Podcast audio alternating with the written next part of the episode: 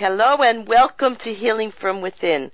I am your host, Cheryl Glick, author of the newest book in a trilogy, A New Life Awaits Spirit Guided Insights to Support Global Awakening, which shares stories and messages from Spirit to show us our challenges are not merely economic, political, or societal, but a disconnect from our true being or soul wisdom. And today I'm delighted to welcome Turiya, author of Unreasonable Joy Awakening through Trikaya Buddhism, which shares the advanced tantric teachings and puts them into an American form of Buddhism. Hello, Turiya, and thank you for joining us today to share your fascinating and inspirational journey and finding techniques for gaining control of time, life, and mind by releasing the mental habits that create suffering. Thank you for having me. You're very welcome. Turiya, as listeners of Healing from Within are well aware, my guests and I share intimate stories of discovering more about ourselves, where we came from, who we are, what life's all about, and how to merge the duality of life, our physical and spiritual realities, so we may learn to master our emotions, self investigate, and begin to unveil the many talents and gifts we can share with the world. Learning intention and thoughts are powerful tools to create. We can refine our perceptions and live a much more productive, positive, and healthy life. And that's the goal. In today's episode of Healing from Within, Turiya will share how her failing health at the early age of 28, when people are supposed to be in the prime and best of their life, and many issues creating what some call the night of the soul, allowed her to embark on the adventure of the mind. She will share techniques for gaining control of your daily life activities in more gratifying and functional ways. Turiya, I, I always love to start each show by asking my guests to think back to their childhood and to remember a person, a place, maybe an event that may have signaled to them or others the lifestyle or interest they would embrace as an adult. For I feel that embedded in the heart and soul of each individual is a plan or destiny that will guide them to live the life they chose long before they embarked on life in this time and place. In other words, we come with an itinerary, a travel plan, people to meet and things to do. so think back, so think back. Oh, that's that's a great question. Um, well, when I was in, it must have been maybe third or fourth grade, and up until that point, I thought everyone was psychic. I didn't know the word psychic. I just thought everybody could hear each other's thoughts. It wasn't. You mean you um, thought everyone was like you, right? Yes. I was exactly. the same. Um, I I was the same. I couldn't understand why they didn't know what they should do when I knew well, what we should do. That's funny. Well, exactly, and it, and it, I learned that that wasn't the case in about I, it was third or fourth grade, and this uh, classmate, she was always she was kind of one of the mean girls, I guess you could say, and and she said something um, mean about my socks, but I don't know remember exactly what it was, but I know like it hurt me, and I turned around and, and she was sitting behind me, and I called her on it and then just the look on her face made it clear that she didn't actually say it out loud. She had just thought it. And then that was how I learned that, oh wow, she, you know, didn't realize that I could hear wow. her thoughts. that's ve- that's very interesting because I, I remember a th- time in third grade when I started to answer the question that the teacher had asked. And she said to me, Cheryl, how do you know what I was going to ask? I didn't ask it yet.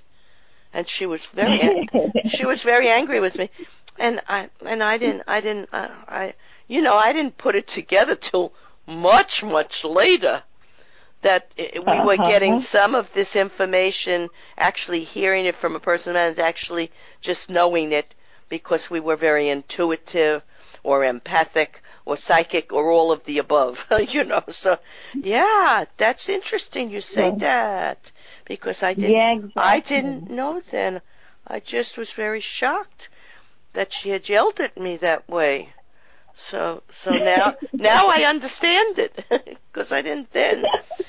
So, so let's go on to tell us later about uh, when you were a little older and your body began to fail you, and rather than succumb you chose to find alternative ways to conquer the illness and fears of that time because you were already starting to realize uh, perhaps that some of your thoughts were creating some of the pain and dysfunction and you needed to release some of that from your childhood.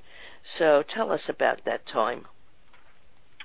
Um, well, I had already started on my path at that point, and through the help of my teacher, I had essentially created, you know, the dream life. I had everything set up. I had, um, I even, before it was a thing, I was actually telecommuting. So I could live in beautiful San Diego and then telecommute with my client in New York.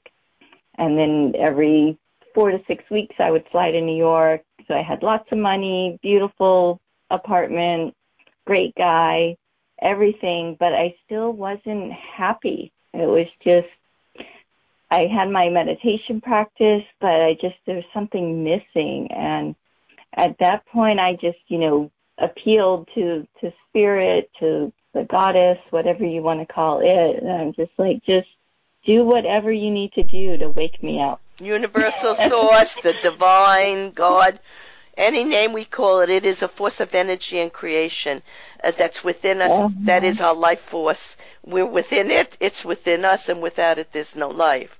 So that's what we've learned, and that's what you were looking. I also felt a sadness mm-hmm. or a, something missing in my heart, but I was 42 years old when that started. And what it was was I wasn't quite following uh, the guidance of spirit to do what I was born to do, which was uh, a thing of the throat chakra. I had to learn to speak my truth, say what I mean, and mean what I say. And I have been doing it for the last 10 years in this radio show, and I have been doing it in the three books I wrote, and in the sessions I do with clients where I uh, give them readings and healing sessions. So you also were looking for that. You were looking for more than the material life, you know, the home, the boyfriend, the the physical world. And that's what right. maybe in your heart felt something missing. That's what it was for me. And and and, and I spent the rest of my life since that time uh, finding the truth of our being. I didn't know it. I didn't know we were mm-hmm. souls having a spiritual uh, we were spiritual beings having a, a physical life. I thought it was the other way around.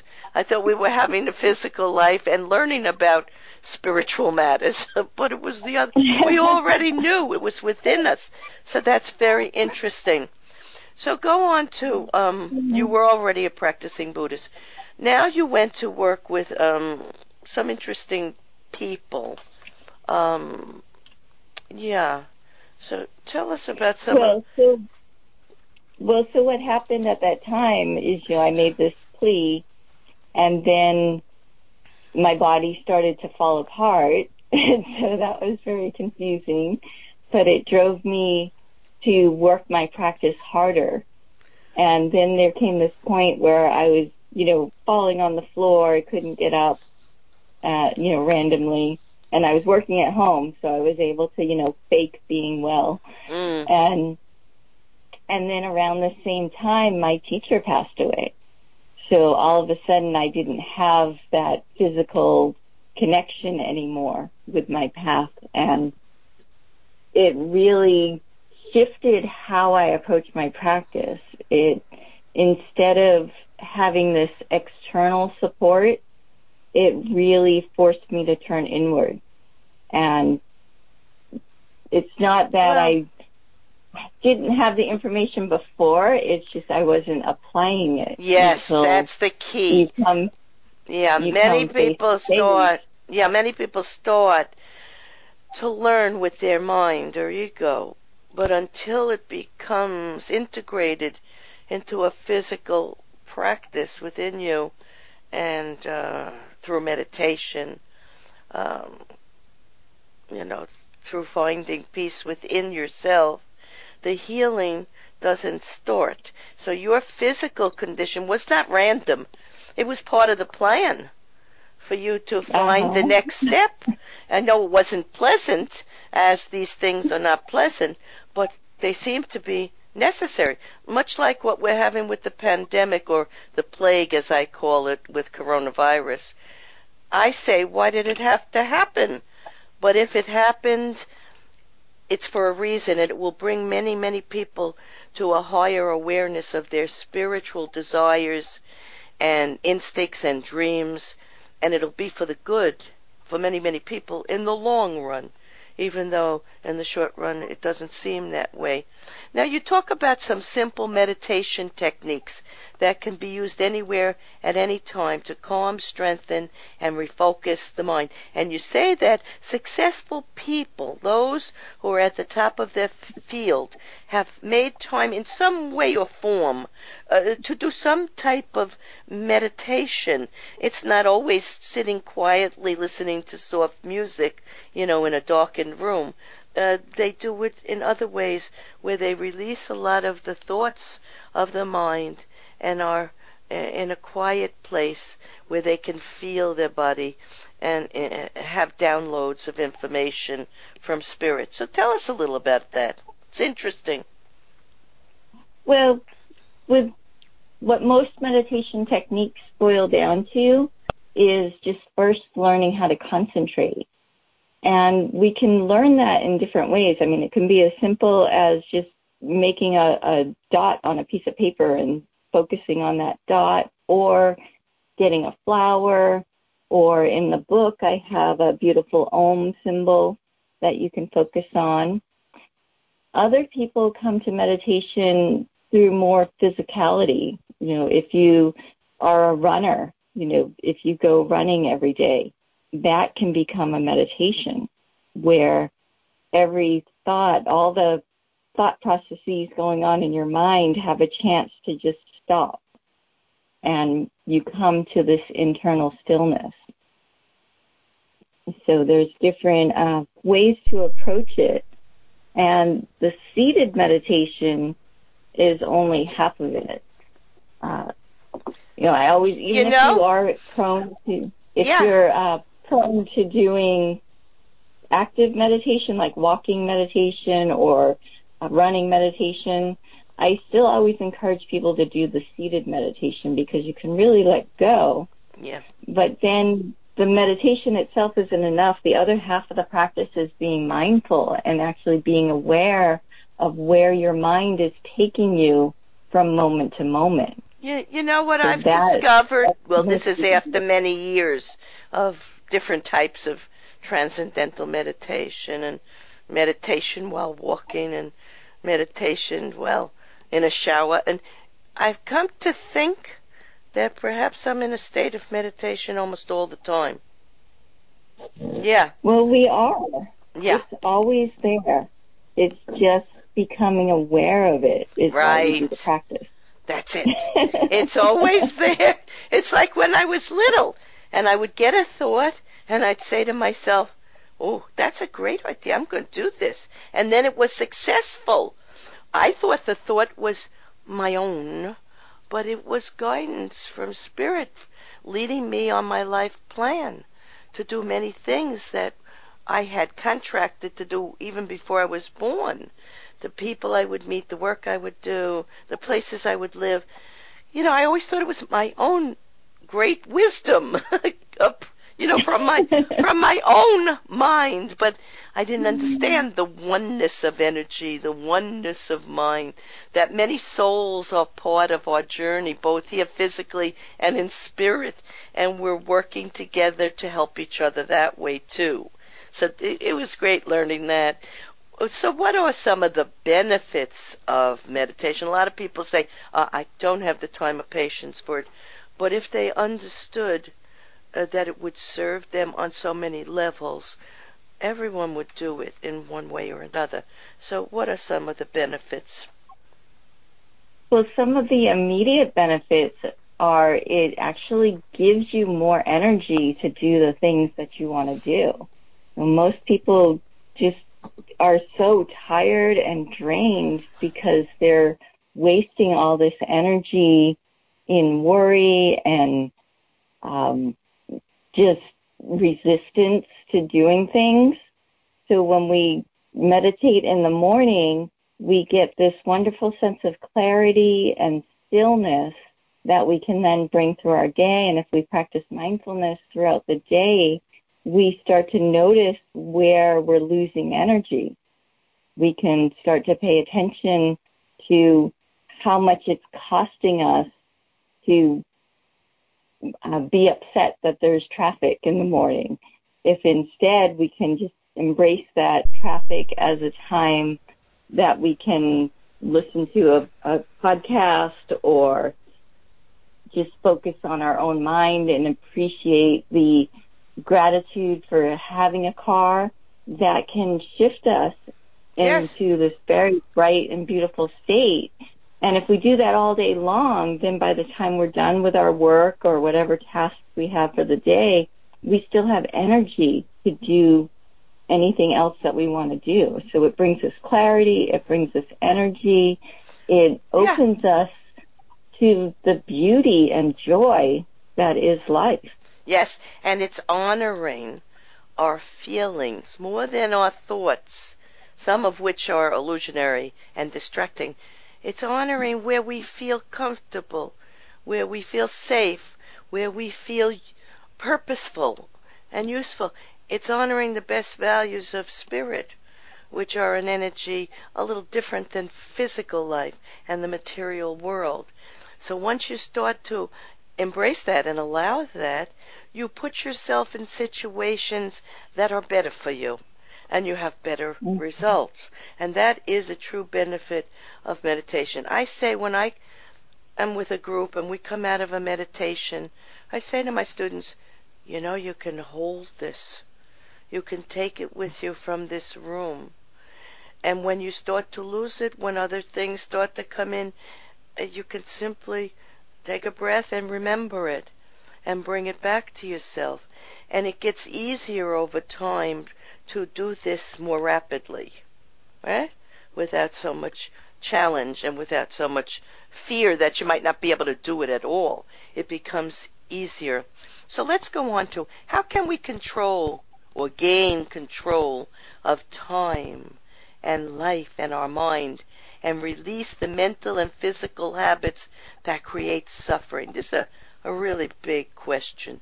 How can we begin to recognize the childhood traumas or fears that are still playing out in our conscious mind, limiting us from being truly free of past experiences? Because until we lose that fear and let go of those limitations, it's very hard to create the life we were born to live, which is a life of magnificent potential for joy, health, and happiness. And we have to do this. We have to release the suffering. And we all had childhood issues. You and I started this show talking about how we were hurt by people who didn't understand how we were functioning. Right? Right. Well, that's the, the magic of practice.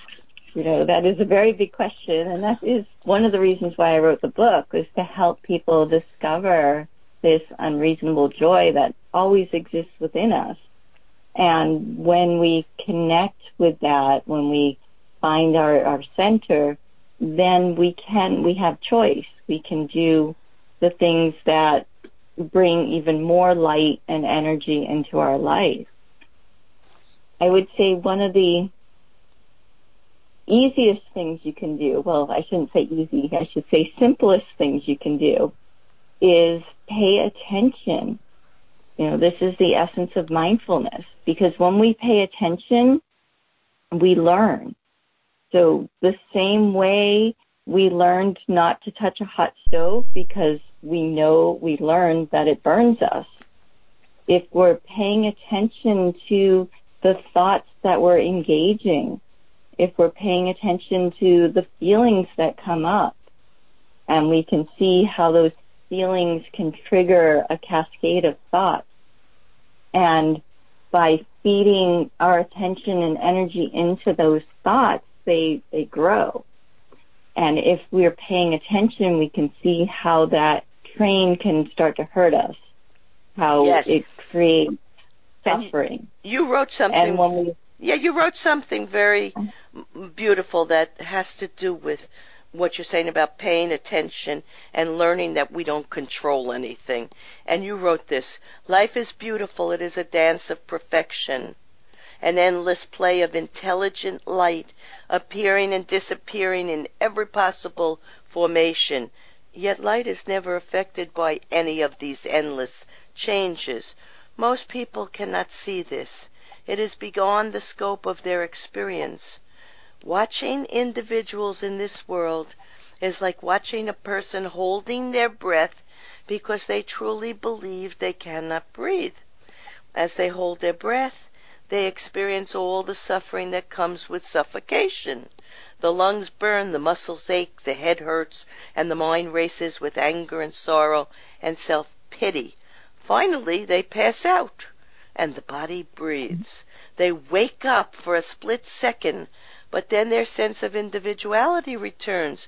Their belief in not being able to breathe takes over, and karma carries them through the experience all over again. So there it is. Right. We who cannot yeah. awake, uh, who cannot know who we are, that the breath is our connection to our energetic or soul life, are going to continue to have trouble. And those of us who think of perfection when there is no perfection, because in the imperfection is the way forward to find something uh, satisfying and good for us. But we have to we we have to allow this. So it all does start with beginning to pay attention, be aware, and to accept ourselves uh, on a multidimensional level not just physical, uh, but uh, uh, in lives and levels beyond this uh, this um, time and space we're in right now. Now, let's go on to some of the teachers. I liked reading about some of your teachers. One of your teachers was Rama, and you told how you were fortunate to see the human side of your teacher up close because when he was on stage or uh, in his, uh, you know, meditation teaching, he he was he was like uh, magical a divine emanation, and he performed miracles. But when he was maybe at home in his own ordinary life, you were able to see him differently. So tell us about that because it's a very important thing to know. We cannot hold people up to be only one way. They are many ways. Right. Well, pedestals are so dangerous. You know, we see this in the world in so many different spiritual organizations where people just take what someone says on blind faith and it prevents us Excuse me a minute. Excuse me a minute. We don't only see it in spiritual pursuits. We see it in the media. Oh. We see it in government. we see it in corporations. We're seeing it all yeah. around pedestals. People who think they're up there and people are down. Nobody's up there and nobody's down there. We're all just human spiritual beings. And this is very mm-hmm. important that you let people know how how you saw him when he was, you know, sick, perhaps. Well, you know. Yeah, exactly. I mean, I I was scheduled. I think the story I told in the book is I was um, scheduled to to take care of his house and his dogs while he was going to go travel, and I showed up expecting him to have his suitcases and ready to leave, but instead he was in bed with the flu, and it just you know, really cracked open that that pedestal that I had him on, and I realized that wow, he he gets sick just like I do, and and it made um, the practice so much more attainable. Yes. You know, right. Because I, we, I, I think our ego protects itself by putting people on a pedestal. You know, because we say, oh, I could never have that, or I could never be that. And it allows us to feed our own illusion of unworthiness. Yeah, you know, I, I remember when I was learning Reiki, uh, a medium, I was never into understanding uh, the afterlife or that mediums were receiving message from spirit. And, and this medium uh, told me I was going to write three books. I was going to teach Reiki. I was going to be a Reiki master. And I said, well, I don't know about that. you know, I always like you, are right because it was too much to take in at the moment. But everything I I've been told about people who have walked into my life. Sometimes a guide or a message will come in just for a moment. They'll say something to you, and it comes to pass. So, what would you like? Um, briefly, what would you like readers to take away with them after reading Unreasonable Joy, Awakening Through the Trikaya Buddhism?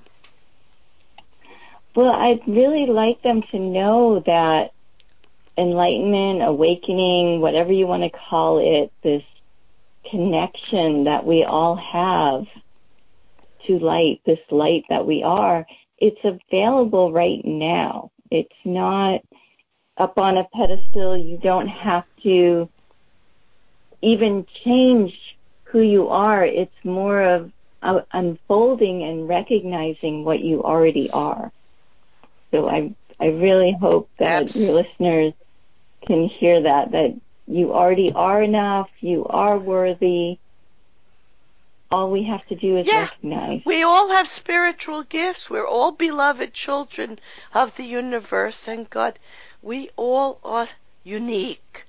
So I would like to thank you, Turiya, for sharing your passion for the joy of the Buddhist way, which really is all the ways of spiritual yeah, pursuits. Well, for, for me, I've studied all of them, and I find them all connected and all beautiful, which is a path many spiritualists follow, even if they're not completely aware of the eight tenets that guide every soul to find peace and happiness and joy of self and nature and life. It is the soul's thoughts of sharing love and compassion that each individual finds their way forward while conquering the fears of the outside world and relying on the strength of their inner wisdom. To purchase this book and find ways to begin this journey of awakening, go to www.turiya.com. And Turiya is T U R I Y A. It's actually Turiya Bliss. Okay. Thank you. In summarizing today's episode of Healing from Within, we have discussed the journey of inner life that Turiya embarked on in order to use her spiritual talents as an empath and sensitive to find teachers to help her, to understand the feelings she often perceived as a child of anxiety or misbelief or fear before events happened, and the meditation techniques she learned in order to strengthen, calm, and refocus her energy when necessary to deal with life's challenges or suffering or any pain. She learned that the power lie within and not in the external world.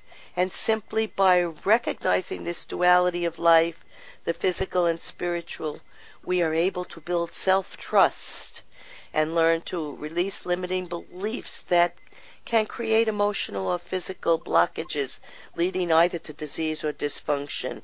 The world, when seen from this perception, becomes a natural place to thrive and reach spiritual growth. Turiya and I would have you deepen your awareness and reach higher levels of consciousness through whatever spiritual practice finds its way to you. Spirit is constantly reaching out to us to help us remember the magnificence of our soul being and how to reconnect to universal source for guidance, for love, for a better quality of life. Paying attention to your experiences and feelings will lead you to that place of cooperation with all sources of life which have our best interests at heart. I am Cheryl Glick, host of Healing from Within and author of the newest book in a trilogy, A New Life Awaits. And I invite you to visit my website, CherylGlick.com, to listen to and read about energy healing, mediumship, metaphysical, spiritual, scientific, and educational approaches to self development and to improve the human condition. Shows may also be heard on webtalkradio.net and dreamvision7radio.com. Thank you.